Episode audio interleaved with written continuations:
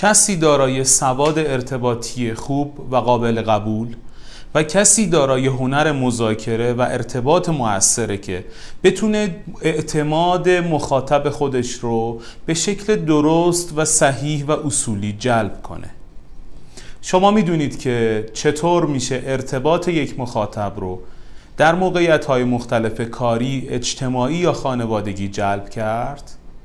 اگر شما شیوه های جلب اعتماد رو به خوبی بدونید قطعا می‌تونید توی انواع ارتباطات به شکل خیلی اثرگذاری ظاهر بشید. چهار نکته مهم رو در این ویدیو به شما انتقال میدم که اگر در ارتباط های مختلف و مذاکرات خودتون رعایت کنید قطعا می‌تونه ارتباط شما با موفقیت و کامیابی بیشتری جلو بره.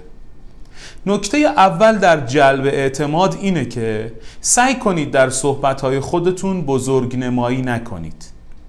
افرادی که معمولا ادعا می‌کنن که نمره بسیار بالای ارتباطی نمره بسیار بالای شغلی پست های مختلف دارایی و در هر هیته ای آن به بیش از اندازه بزرگ بودن می‌کنند اگر مخاطب ذره اونها رو از اندازه ای که خودشون در ذهن مخاطب ساختن کوچیکتر ببینند به شدت در ذهن مخاطب امتیاز اون فرد افت پیدا می‌کنه و زمینه بسیار مهیایی برای اینکه بیاعتمادی در این رابطه اتفاق بیفته و تصویر بدی از این فرد در ذهن اون مخاطب باقی میمونه.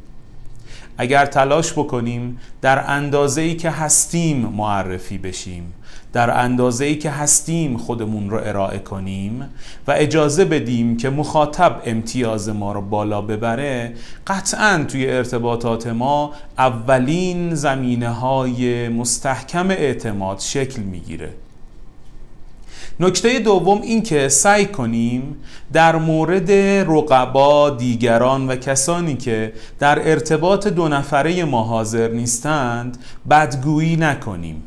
یاد بگیریم این رفتار و منش خوب و درست و اصولی و انسانی رو که در نبود دیگران پشت سر اونها بدگویی نکنیم. یادتون باشه که افرادی که عادت دارن دیگران رو کوچیک می‌کنن تا خودشون بزرگ بشن رقبا رو در کسب و کار خودشون کوچیک می‌کنن در مورد اونها بدگویی می‌کنن تا محصول خدمات یا خودشون رو در ذهن مخاطب بزرگ جلوه بدن اونها راه رو به کلی غلط میرن و زمینه بسیار مهیایی برای بیاعتمادی در ذهن مخاطب ایجاد می‌کنن و فراهم می‌کنن.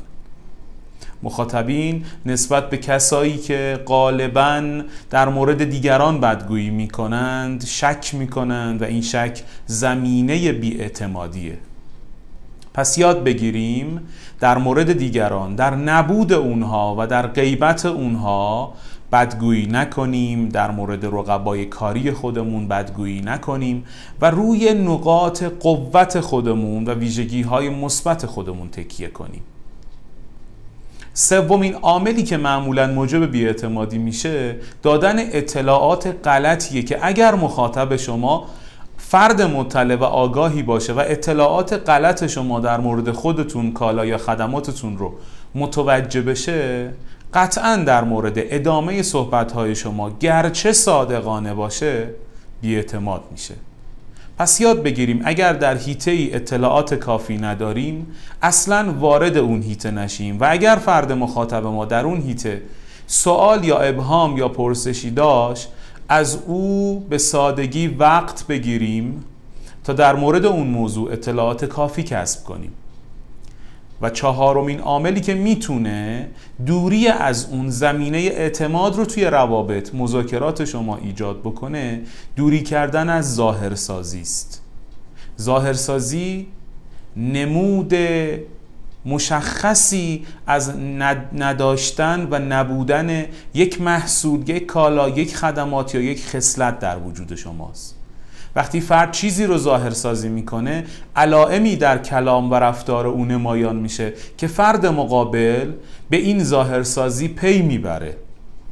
حتی اگر مخاطبین شما به ظاهرسازی شما پی نبرند و در آینده و بعد از ملاقات و جلسه با شما به این ظاهرسازی پی ببرند متاسفانه ممکنه که یک اتفاق ارتباطی خوب موردی رو شما داشته باشید. اما این رابطه مفید یا این خرید یا این فروش پایدار نیست. پس سعی کنیم ادای کاذب چیزی رو در نیاریم. و به طور ظاهری نمایی از یک خصلت از وجود یک تکنولوژی یا داشتن یک خدمات فوقالعاده از خودمون یا کسب و کارمون در ذهن مخاطب نسازیم.